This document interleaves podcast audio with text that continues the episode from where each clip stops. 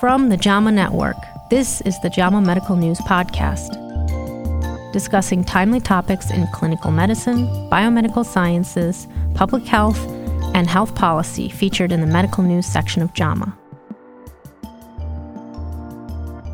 I'm Feyza Sancar, and this is the JAMA Medical News Summary, an audio review of news content appearing in this month's issues of the journal.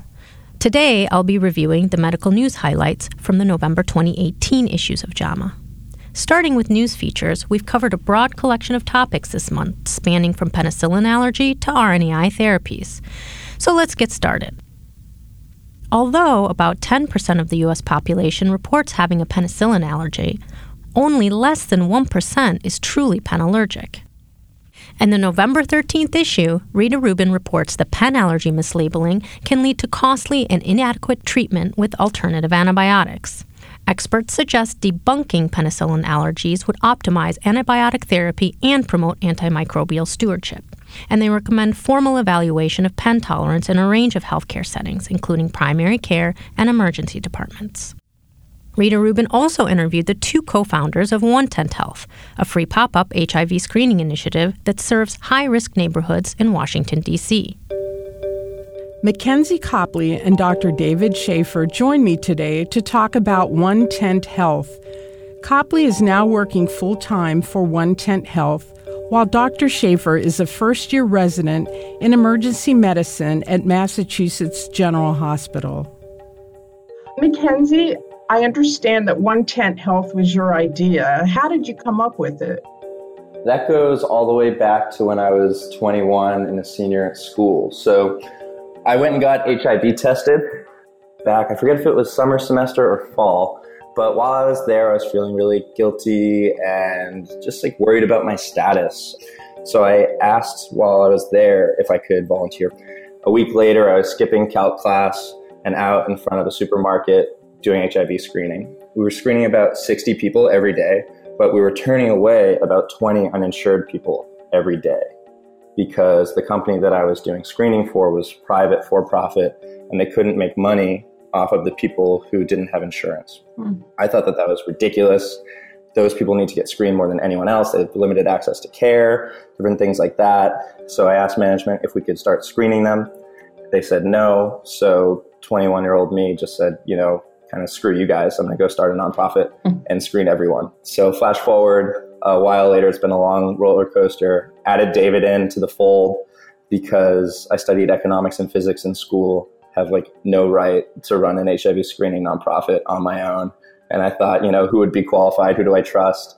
And David was in some classes of mine and was a really good friend and was also at UNC med school at the time. I thought he's the perfect person to bring on. So David co-founded the organization with me, One Tent Health. We've been at it for about three years in some now, and we're starting to get some really good traction.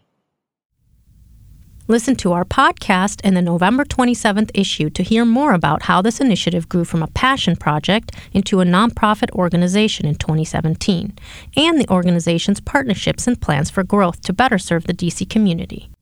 For those of us in the Northern Hemisphere, winter is coming, and as the seasons vary, so too does cognition in people with and without dementia, reports Jennifer Abbasi.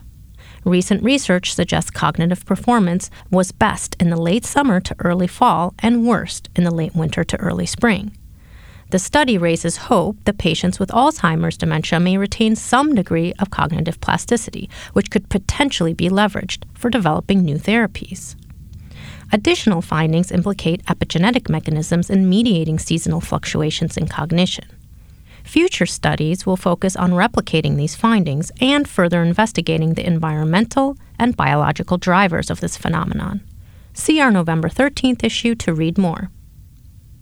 Accompanying the November 6th theme issue on hypertension in JAMA, Jennifer Abbasi also reports that preeclampsia and other hypertensive disorders of pregnancy can serve as the canary in the coal mine for future cardiovascular disease such as chronic hypertension.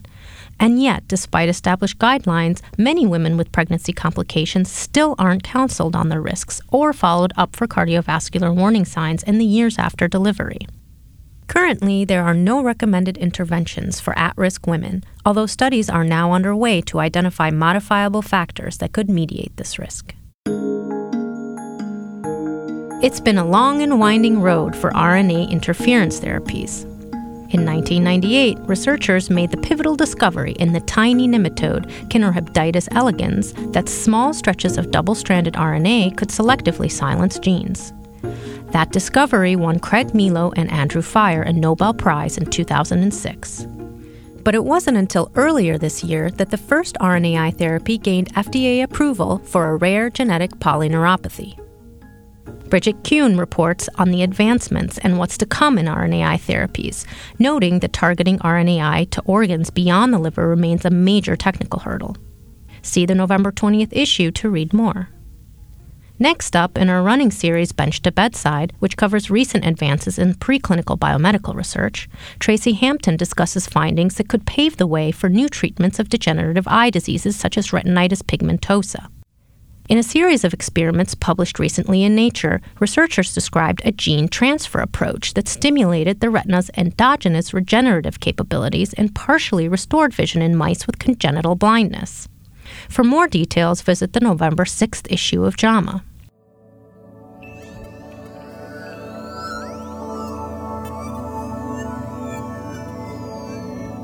Imagine being able to grow a human brain in a dish to study the neurobiological phenomenon, both healthy and pathological, that make us uniquely human.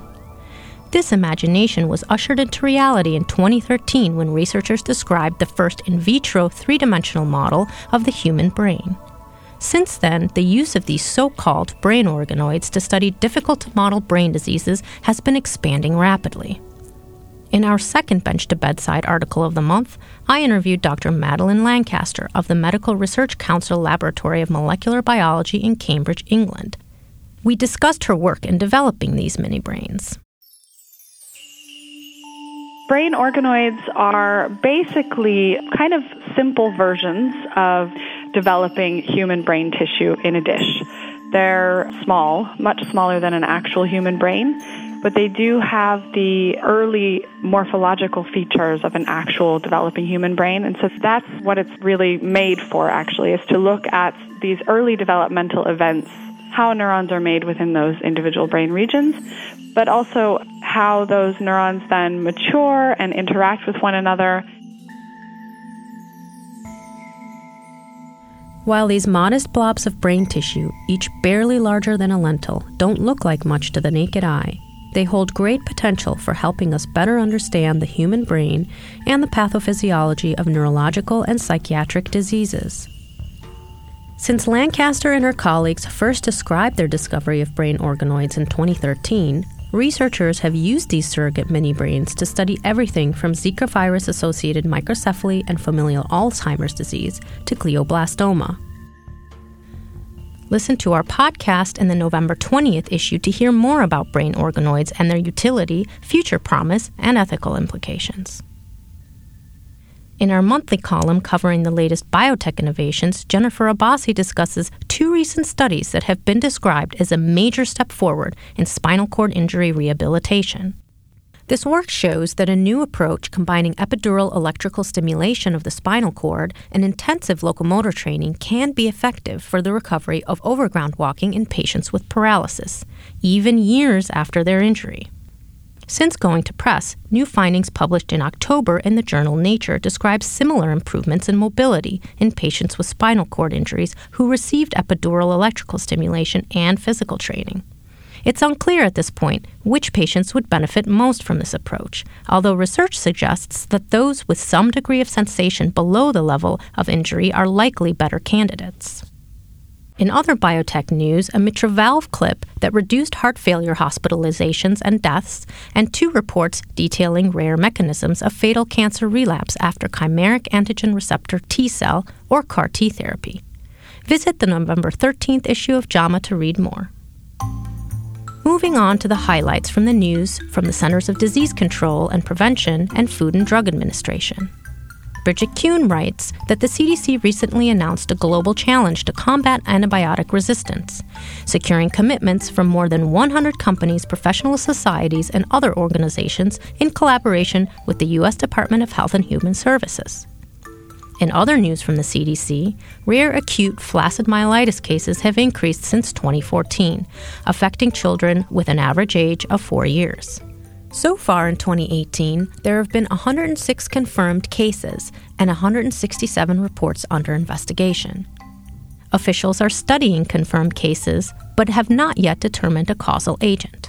In the meantime, clinicians and parents should be vigilant for any signs of paralysis and limb weakness in previously healthy children, warn officials.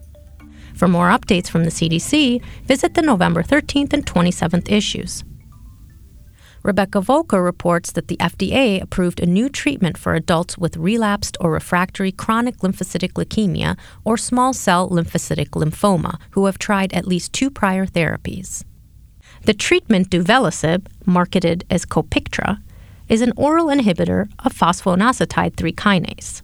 In other news, the FDA announced new efforts to shore up medical device cybersecurity, partnering with the Department of Homeland Security to increase information sharing and transparency around cybersecurity risks. For more updates from the FDA, visit the November 6th and 20th issues. In this month's roundup of the JAMA Forum, where experts discuss timely topics in health policy, Larry Gostin argues that global public health emergency preparedness requires proactive planning and funding, with U.S. leadership being pivotal. Dave Chokshi and Louise Cohen discuss what progress has been made in primary care 40 years after the Alma Ata Declaration, which identified primary care as the cornerstone for attaining healthy communities and sustainable, accessible, and equitable health systems. And finally, Andrew Binman writes that curbing unanticipated or surprise medical bills related to services provided by out of network clinicians or facilities could serve as a tool for controlling healthcare costs. To read more from the JAMA Forum, visit thenews at jama.jama.com. Next, in our monthly global health column, Mary Jane Friedrich discusses the recent UN report showing that the number of people worldwide without enough to eat increased from 804 million in 2016 to almost 821 million in 2017. According to the report, climate related natural disasters have played a major role in undermining production of major staple food crops.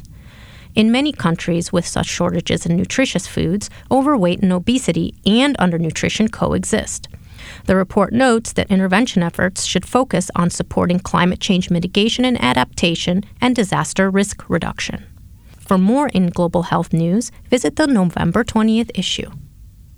Rita Rubin reports in our monthly health agency's update that opioid related hospitalizations have risen among adults aged 65 years and older. The new findings from the Agency for Healthcare Research and Quality show that between 2010 and 2015, the rate of opioid related hospital stays increased 34%, and the rate of opioid related emergency department visits increased 74% among this age group. Meanwhile, rates of hospital stays or ED visits unrelated to opioids either declined or increased to a lesser degree. Furthermore, an estimated one in five non institutionalized older adults filled at least one opioid prescription on average in 2015 and 2016, according to another AHRQ report. Both reports underscore the growing and underrecognized problems with opioid use in older populations, according to AHRQ Director Gopal Khanna. For more news from the U.S. health agencies, visit the November 27th issue. And last but not least, in this same issue of JAMA, Anita Slomski reviews findings from five recently published randomized clinical trials. Among them, a PLOS Medicine study found that the hypertensive nilvadipine failed to slow cognitive decline in patients with mild to moderate Alzheimer's disease. These findings come on the heels of more promising outcomes from a previous smaller trial. In other clinical trial news, an artificial pancreas improved glycemic control relative to sensory augmented pump therapy in patients with suboptimally controlled type 1 diabetes. And a new experimental tuberculosis vaccine provided protection against active TB in adults with latent TB infection. For more details on these and other trials, visit our Clinical Trials Update column. That's all for this month's Medical News Highlights please join us next month for another episode of the JAMA Medical News Summary. To listen to more podcasts and subscribe, go to jamanetworkaudio.com. You can also find us on Apple Podcasts, Stitcher, or Google Play. Audio production of this episode was by Michelle Krasinski. This is Feyza Sancar, director and editor of JAMA Medical News. Thanks for listening.